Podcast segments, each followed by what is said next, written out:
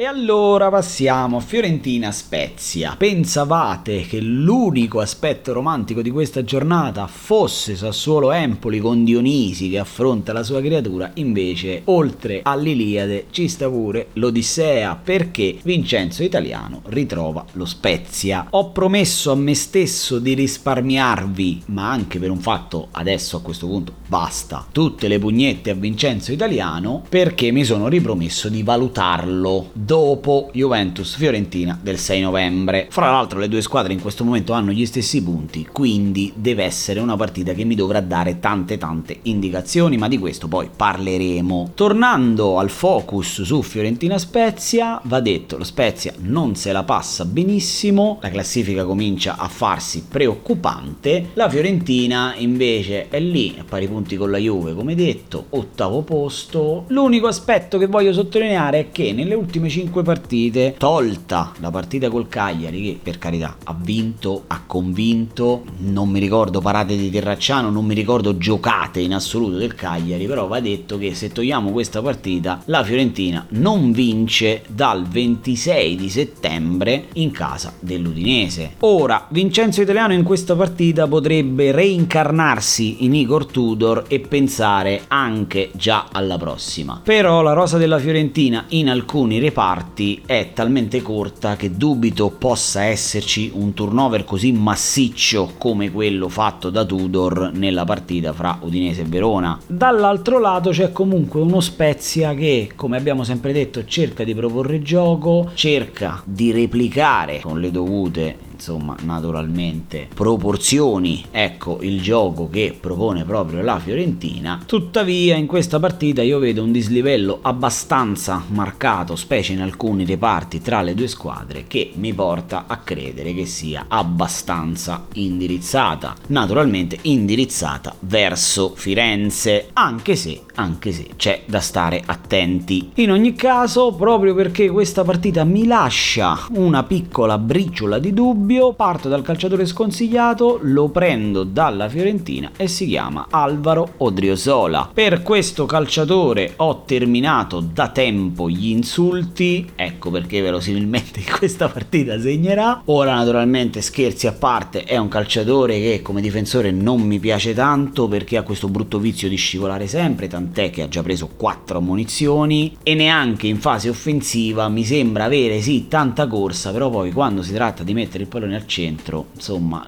io non ricordo cross pericolosi, giocate pericolose da parte di un calciatore che scuola Real Madrid è stato al fantacalcio circondato da un hype incredibile, però se c'è in questa partita la possibilità che lo Spezia metta in difficoltà la Fiorentina può essere proprio sulle fasce, quindi io magari se ho alternative lo tengo fuori. Il calciatore consigliato invece me lo prendo dalla Fiorentina, naturalmente, voi mettete tutti quelli che avete perché in questa partita si mettono tutti i calciatori della Fiorentina, io vi faccio il nome di Gaetano Castrovilli. Centrocampista italiano sfortunatissimo, si è fatto male nelle primissime giornate sbattendo violentemente contro il palo, un'immagine bruttissima. Non è sicuramente ancora al 100%, ma il suo apporto è secondo me fondamentale per la squadra di Vincenzo Italiano. È infatti l'unico centrocampista insieme con Bonaventura che però ha un po' di anni in più sulle spalle, capace di fare da raccordo tra centrocampo e attacco e comunque di vedere la porta e cercare di risolvere un po' quello che è il problema, tra virgolette, della Fiorentina che se gli neutralizzi Vlaovic di fatto ha poca gente capace di cercare e trovare soprattutto la porta. Questa partita potrebbe essere per lui la comfort zone in cui regalare qualche bonus ai suoi fantallenatori dentro Gaetano Castrovilli.